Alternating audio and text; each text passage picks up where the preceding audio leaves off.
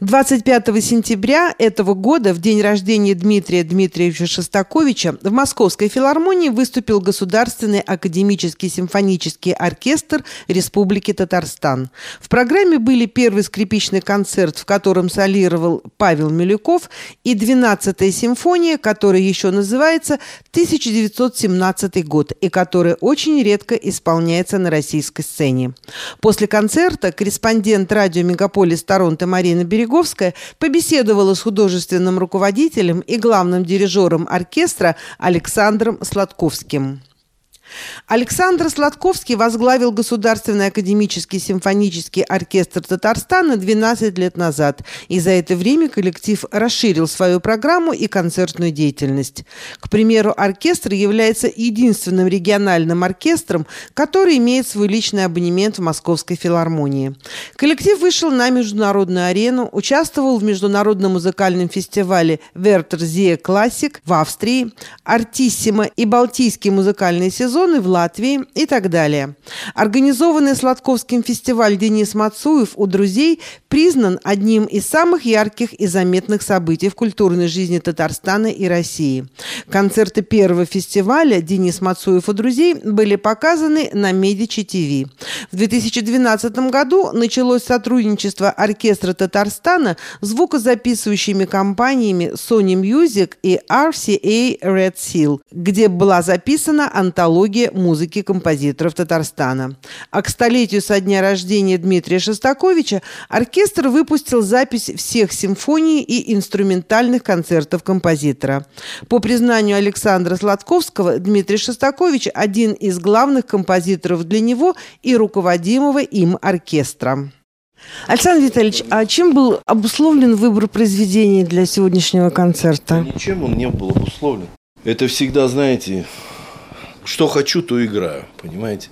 Если это совпадает с планами филармонии, вот, я предлагаю только то, что я очень хочу сыграть, то, что мы редко там, или давно не играли. Поэтому у меня нету каких-то особых задумок, понимаете? Вот, что, что хочу, то и делаю. Трудно ли исполнять Шостаковича? Очень.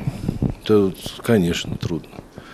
Как всю 20 века музыку. Но там помимо технологий, там очень много смыслов – и, наверное, в этом смысле, да, в этом смысле это и сложно, потому что там не просто ноты и так красивая ритмически хорошо организованная музыка. Там музыка, которая, мне кажется, в нотах Шостакович написал памятник этой ужасной эпохи, которая тогда была.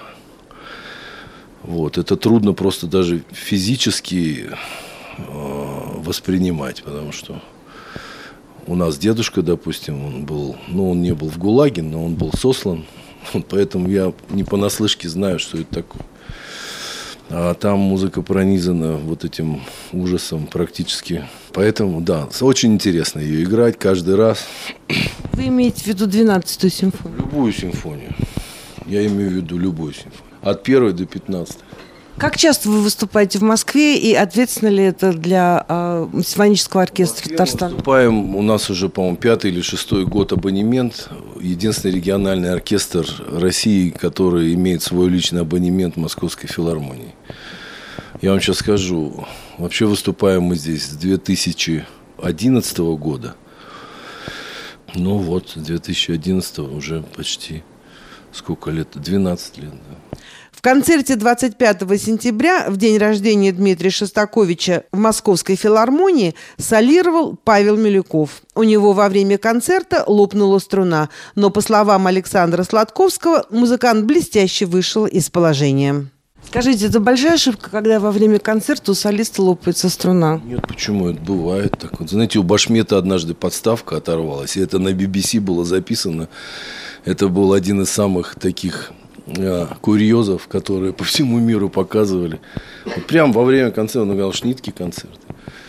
С Максом Рысановым у меня было тоже такое. Он прям во время каденции, шнитки тоже, он там просто требует такого напряжения э, от артиста, это музыка. И иногда бывает, что не рассчитаешь силы, струна рвется. Ничего в этом страшного, такое случается. Самое страшное, если артист э, роняет свою скрипку и уходит со сцены.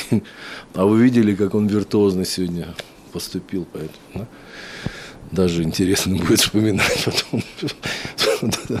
И на Алинкиной скрипке он отчесал. Колоссально. Ну, зверюга.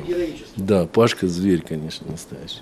Извините, пожалуйста. Хорошо, я все, все, спасибо вам. Благодарить. Спасибо, да.